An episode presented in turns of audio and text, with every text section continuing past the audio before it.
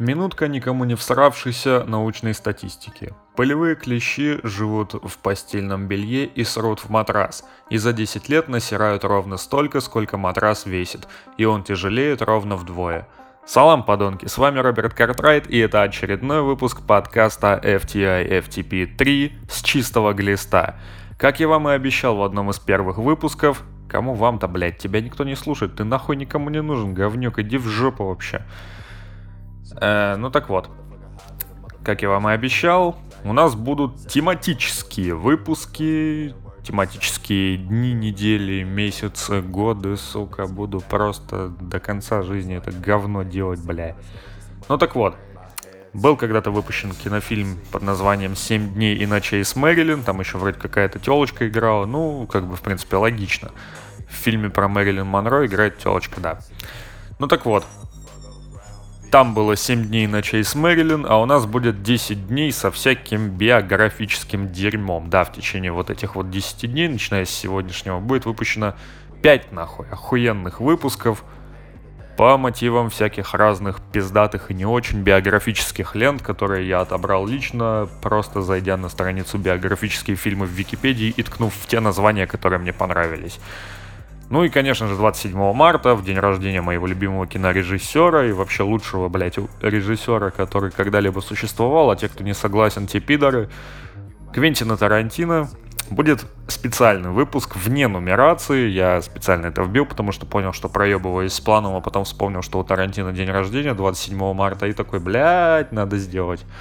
Надо сделать обязательно выпуск, который посвящен Квентину и его творчеству. Хотя, наверное, блять, про творчество можно говорить 5 выпусков или даже 9, в зависимости от того, сколько фильмов обозревать. И, пожалуй, будет рассказ только про «Однажды в Голливуде», но, опять же, это вне нумерации. На Квентина у меня особые планы, и, возможно, в третьем сезоне удастся их реализовать. Ну что ж, организационные моменты учтены. 18-28 марта 10 дней с биографическими лентами. Поехали нахуй. Ну а на повестке дня у нас сегодня первый. И, наверное, самый громкий из всех тех фильмов, которые будут рассмотрены в этом блоке. Оскароносная лента 99 -го года. Премия Оскар за лучшую женскую роль. Ну, те, кто в теме, те уже поняли, о чем будет речь. Реальная во многих отношениях история человека, который был убит за свою гендерную принадлежность. Ну, не совсем так, скорее, за гендерную самоидентичность, можно вот так сказать, это будет все-таки поточнее, потому что гендерная принадлежность это убийство бабы за то, что она баба. Да. В те годы, когда Голливуд еще не был помешан на всеобщей толерастии, блядь, и такие ленты производили эффект разорвавшейся бомбы, что, собственно, и было доказано на церемонии вручения премии «Оскар 2000», когда Хиллари Суэнг получила «Оскар» за лучшую женскую роль, за роль в фильме «Парни не плачут». Собственно, именно этот фильм и дал название лейблу Фрэнка Оушена и одноименному журналу. Да, для тех, кто не знает, лейбл Фрэнка Оушена называется Boys Don't Cry. Что можно вкратце сказать об этом фильме? По сюжету я пройдусь чуть позже, потому что личные впечатления, наверное, лучше сказать именно сейчас. Вот есть такой термин gut wrenching, типа выкручивающий кишки наизнанку. Вот настолько сильная тема, что, блядь, просто ты сидишь просто в ахуе с этого. Такой, ебать, вот это меня жмыхнуло, бля, вот это кинцо, блять, вот это пиздец, я просто... Я просто похлопаю нахуй. Ну так вот, это не про этот фильм. Кишки у меня не сворачивались в трубочку, когда я смотрел, как э, Хиллари Суэнг шпилит Хлою Севиньи, которая сделала себе имя на независимых фильмах по типу таких шедевров постмодернизма, как «Детки», «Гуммо», вот этот вот фильм. Еще что-то с Ларсом фон Триером было в середине нулевых. Но это не важно. На Ларса фон Триера у меня на этот сезон планов нет. Ну так вот. Вот эта сцена. Или, допустим, финал который настолько невразумителен, что просто ужас. Хотя с учетом того, что в фильме в основном действуют долбоебы, которые по разным причинам являются главными героями ленты, финал вполне логичный. Два деревенских по своей ментальной сущности еблана, которые только недавно вышли из тюрячки, которые преисполнены ненавистью к извращенцу, по их мнению, Брэндону Тини, и готовы пойти на все, чтобы его убить. А особенно после того, как он все-таки поддался на провокацию со стороны своей бабы и заявил на них в полицию. Ну, естественно, арестовывать их не стали, потому что улик было ровно нихуя. Ну и вот, короче, желание выебать уже прошло, а вот желание ёбнуть только начало нарастать. Ну и, собственно, сцена убийства сделана максимально нелепо, хотя для фильма, снятого дебютанткой, да, режиссер женщина, что было тоже своего рода новаторством. Для дебютантки нормально, сойдет.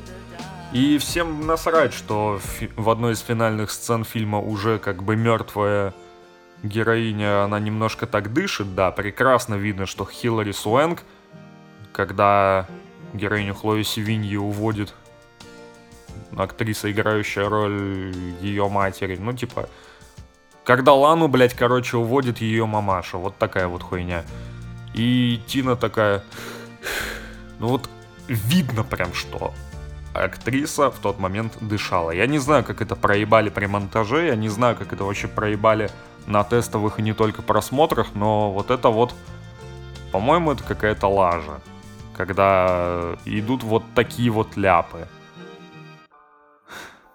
В общем, теперь давайте по сюжету. За год до выпуска фильма «Парни не плачут» был выпущен документальный кинофильм под названием «История Брэндона Тины», который, как и «Парни не плачут» опирался на одни и те же материалы. Собственно, рассказывал об одном и том же человеке, убитом за пять лет до этого, благ... благодаря двум замечательным, в кавычках, уродам под названием Джон Лоттер и Том Ниссон. Первый был приговорен в итоге к смертной казни, а второй заложил первого с потрохами и сидит пожизненно, без права на УДО. А первый... Ну, все мы знаем, как работает система правосудия в США. Типа, если ты получил на суде смертный приговор в 81-м, то в 20 году ты можешь умереть от старости, блядь, потому что их не приводят в исполнение, как в Советском Союзе. Типа, через час после оглашения приговора пуля в затылок и место в общей могиле. Не, в США эта хуйня не работает, у них там, блядь, право, права человека, сука, действуют.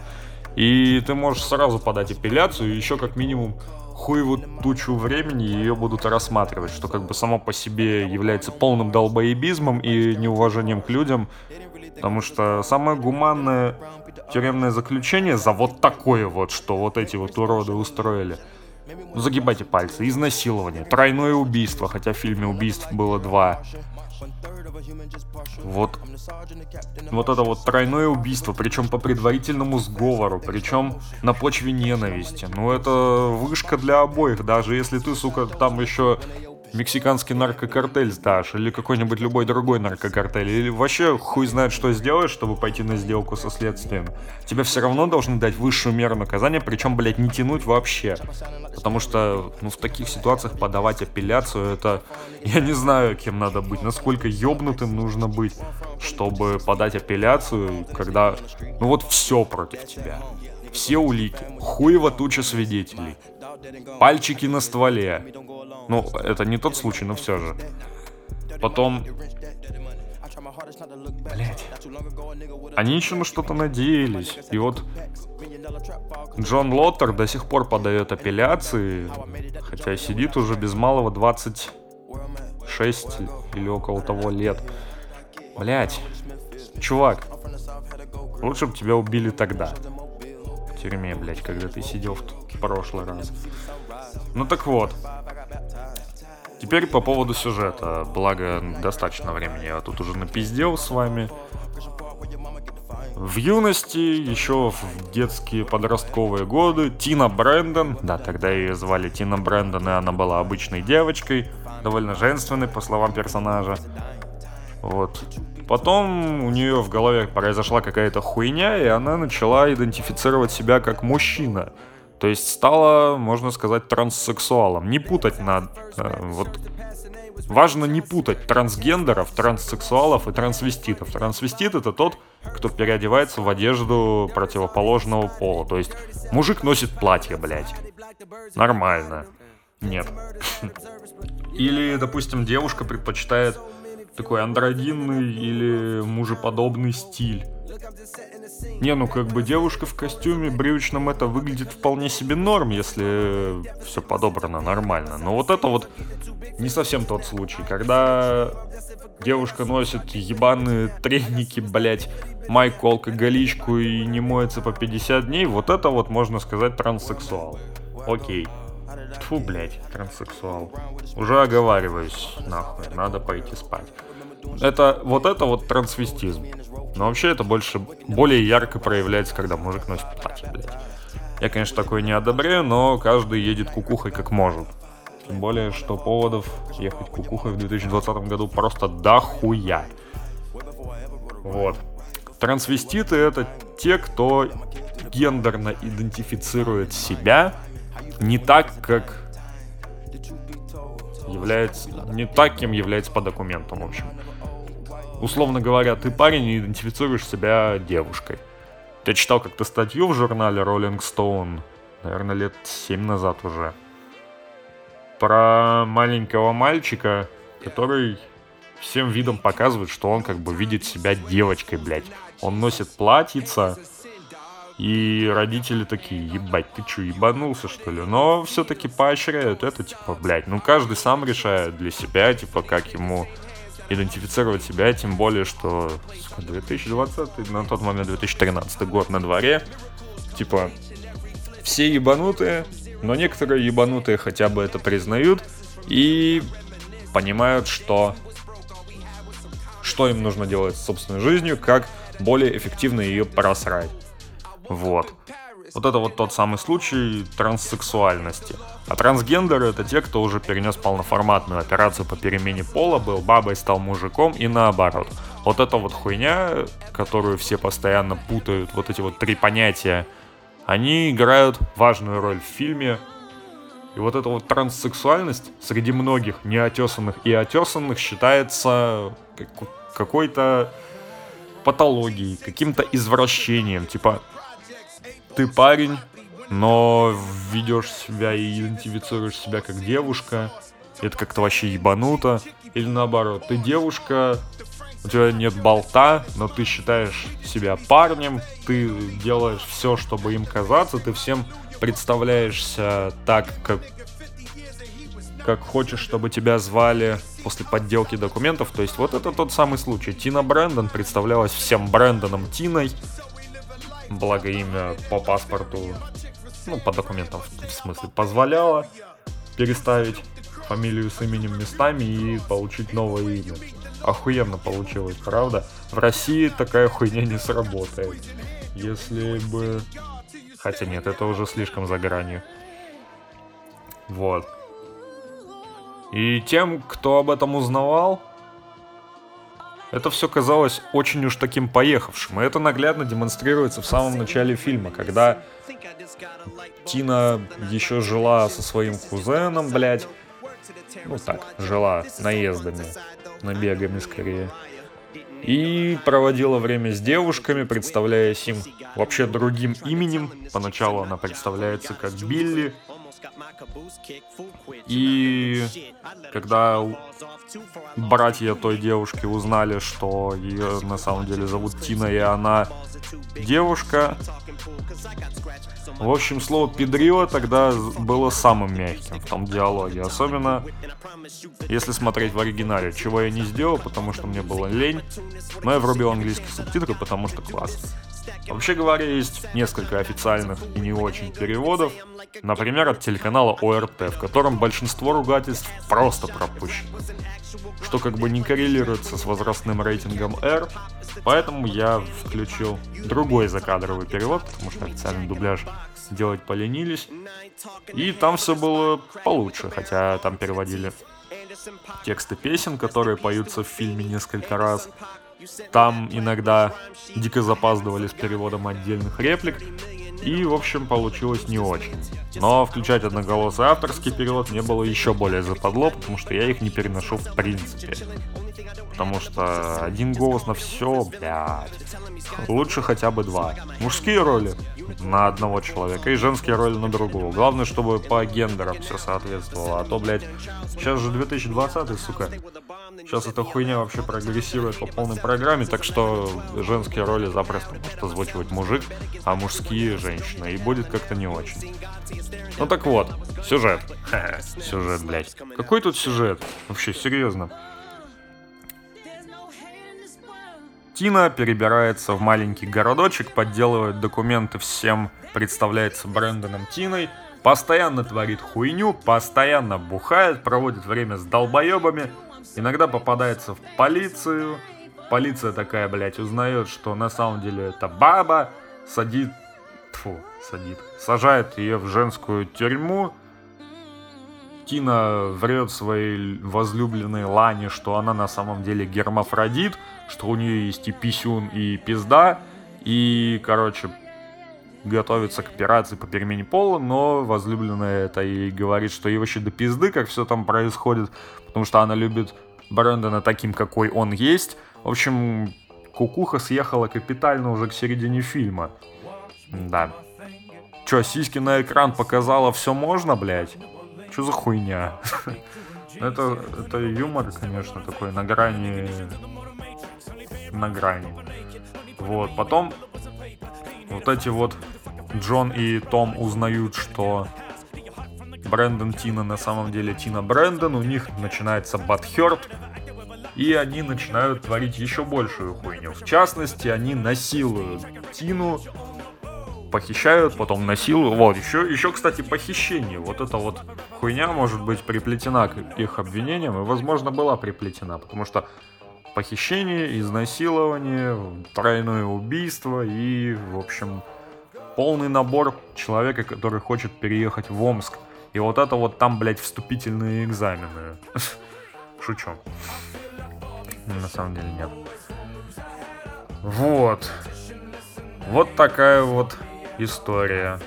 Ну и, собственно, потом, после изнасилования, Брэндон подает все-таки заявление, официально признавая, что он девушка с неплохой такой самоидентичной проблемой. Они об этом узнают, при этом прямо сказав ей, типа, если ты не будешь подавать на нас заяву, мы останемся, может быть, друзьями. Типа, ну нахуй, бывает такая ситуация в жизни. Тина не послушалась по заветам всяких разных личностей, в частности ее подруги. Чуваки об этом узнали, чуваки пришли в дом, чуваки замочили троих. Чуваки отъехали на пожизненные сроки. Первый вообще может быть казнен когда-нибудь. А история стала достоянием общественности. История дала индустрии по яйцам, потому что такой хуйни раньше вроде как не было. Нет, серьезно. Вы до того периода где-нибудь слышали историю по типу трансгендерного... Тьфу, твою мать, да что ж такое-то, а? Транссексуального мужчину убили из ненависти деревенские пидорасы, потому что тот ебал их знакомую. Ну, я понимаю, для Омска это нормально, потому что это как бы их обычный вторник. Но все же, американцы начала 90-х были в ахуе. Естественно, там началось дикое бурление говн. Естественно, поэтому всему сделали несколько кинофильмов. Вот в частности, история Брэндона Тины и парни не плачут. Вот это вот все. Вот это вот все стала достоянием общественности. Премия Оскар, премия Золотой Глобус. Опять же, Хиллари Суэнг получила ее. Вот. Некоторые музыканты выпустили песни по этой теме. И... И, и, и, и, и.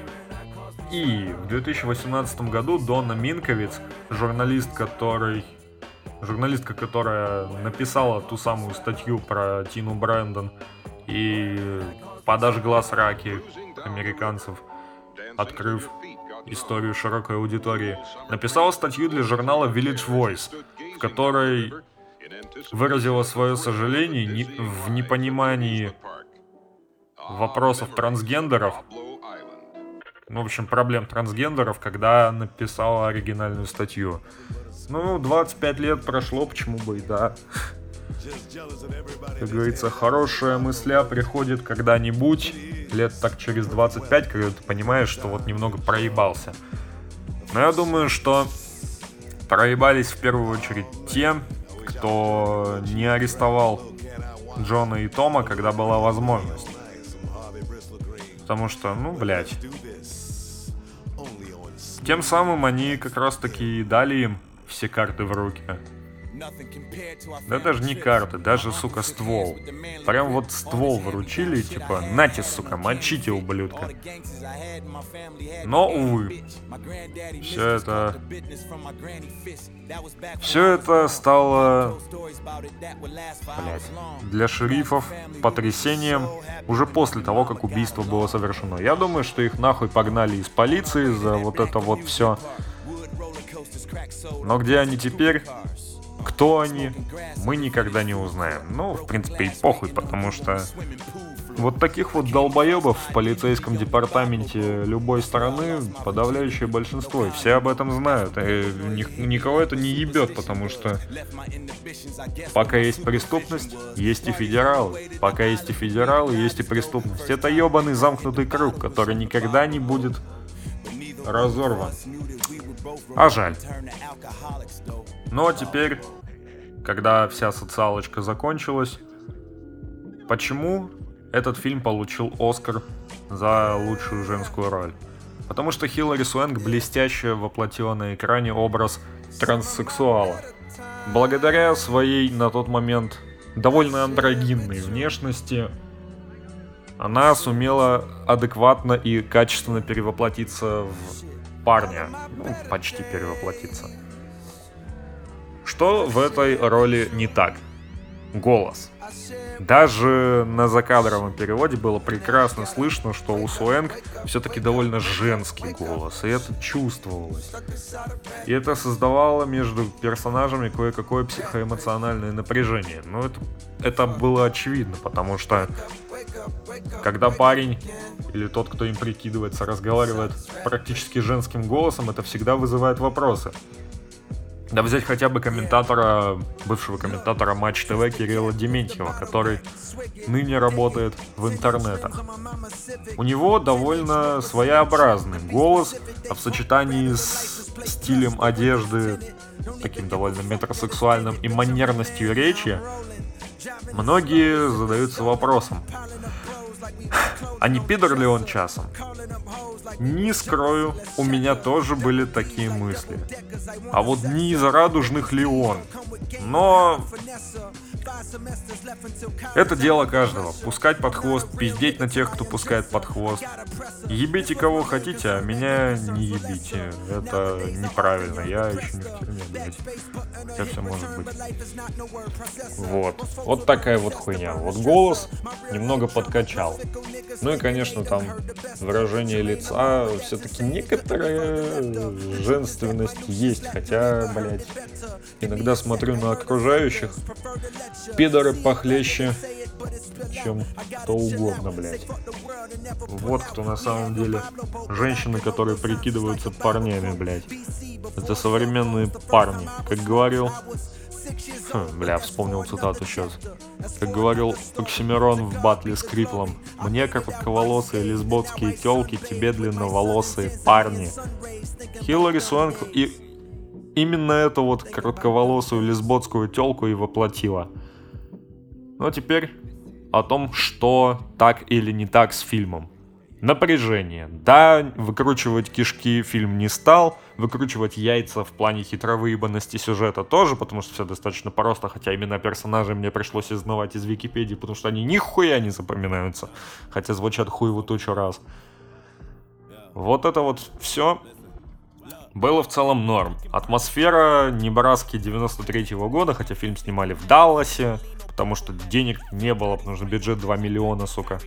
Вот это вот все было передано достаточно достоверно, хотя визуальный ряд порой достаточно бледный и откровенно скучный. Что не понравилось? Диалоги. Много бессмысленных диалогов. Ты слушаешь их с таким каменным ебалом, потому что тебе плевать, что-то они там пиздят. Они пиздят, пиздят, пиздят, бухают, гоняют, пиздят, пиздят, пиздят, убивают. Круто. Фильм можно было урезать часов до полутора, и ничего бы не потерялось, только тупых диалогов было бы чуточку поменьше. Потом, что еще не понравилось. Вообще говоря, это очень неоднозначный фильм. Это тот самый фильм, в котором не хочется принимать сторону ни убийц, ни жертвы. Сторону убийц не хочется принимать, потому что, ну, блять, убийство на почве ненависти, тем более массовое. Тем более еще и с изнасилованием до. Вы что, ебанулись совсем или да? Вот Поэтому не хочется принимать сторону этих чуваков. Но и сторону жертвы мне лично принимать не хочется, потому что не такая уж и уютная личность этот ваш Брэндон Тина. Я бы даже сказал скорее одиозная. Потому что инфантилизм процветает по полной программе. Если ты косплеишь парня, то будь добра принимать какие-то там, не знаю, гормоны, не вести себя как ебаный мачо. По типу, ну вот зачем ты каждый раз заигрываешь с девушками, зная, что если у нее есть какие-то родственники мужского пола, зная, что ты развлекаешься в своем родном городке, зная, что люди знают, как тебя зовут, ты опизделишься по полной программе. Извините, но это так. И при этом, наступая на одни и те же грабли, уже в родном городе Тина не стала искать какие-то дурацкие способы по типу камингаутнуться как лесбиянка, жить, э, не знаю, как девушка, которой нравятся девушки. Вот эта вот хуйня ей не понравилась. Она придумала более идиотский способ по типу представляться всем. Будьте таки здоровы представляться всем парнем, блять, жить на острие ножа, зная, что рано или поздно это сведет ее в могилу. Так чё ж это все вызвало у тебя такое негодование, когда тебя натурально пришли убивать? По-моему, своя правда в этом всем есть. Я, конечно, никого здесь не защищаю и никого ни в чем не обвиняю, кроме этих долбоебов, в том, что они убили трех человек тем, тем вечером. Я просто не понимаю, зачем все усложнять? Зачем выбирать абсолютно провальный со всех точек зрения путь? Зачем? Это все вызывает вопросы, и это все заставляет не принимать ничью сторону. Просто потому, что здесь так мало ответов на все эти вопросы, которые возникают раз за разом. Хотя почему мало? Их просто нет. Вопросы, на которых на которые невозможно дать ни один ответ. Вот так вот. Ну, за исключением того вопроса по типу, почему этот фильм получил Оскар. Потому что, блядь, Хиллари Суэнг сыграла отменно. По крайней мере, для себя. Вообще говоря, у нее два известных фильма, как по мне. Это вот этот вот фильм «Парни не плачут» и «Малышка на миллион» от Клинта Иствуда. И я смотрел лет 10 назад «Малышку на миллион», и там было все-таки поярче, чем здесь. Хотя это было 5 лет спустя, или даже, нет, наверное, все-таки 5, 2004 год или около, или 2006. Ну, короче, насрать, несколько лет прошло, мастерство немного было отточено, отдрочено, прострочено, и в итоге, в итоге Хиллари Суэнг сыграла еще одну классную роль, которая принесла ей еще один Оскар за лучшую женскую роль. И, короче, класс. Но все-таки наиболее значимой вехой в ее карьере являются все-таки «Парни не плачут». Потому что фильм открыл ее для широкой аудитории, а заодно еще раз ткнул американцам мордой нет, не так. Ткнул американцев мордой в их банальные несовершенства, в эту вот ублюдочную систему, которая таких людей жует и проглатывает. Ну и заодно всех остальных тоже жует и проглатывает. Просто потому, что они это позволяют. Ебать, полчаса, пизда рулю. Ну что ж, я надеюсь, что вы хоть что-то извлекли из этого выпуска, а если нихуя не извлекли, то я не виноват. Я не записываю сценарий, я просто говорю то, что мне приходит в голову. Rest in peace, Тина Брэндон. Fuck everybody who killed her. Ну а фильмом биографическим. Вот вам урок, как надо делать биографические ленты. Я вообще их не очень люблю, потому что большинство фильмов биографий это полный пиздеж, в котором перевирают все, что можно. Но к этому фильму у меня практически нет претензий в плане достоверности отображенных событий. Ну да, убийств в фильме было два, не три, окей, но это не так важно все-таки. Важно то, что личность Брэндона Тины показали достаточно прямо. С тем самым инфантилизмом, который бил через край. И, по-моему, это самое значимое в плане достоверности. Ой, ладно, пойду дальше что-нибудь смотреть. Выпусков-то дохуя еще. На этом, пожалуй, все. С вами был Роберт Картрайт и шоу FTI FTP 3 с чистого глиста. 10 дней с биографическими лентами. Шаг первый. Парни не плачут. Стоп, снято.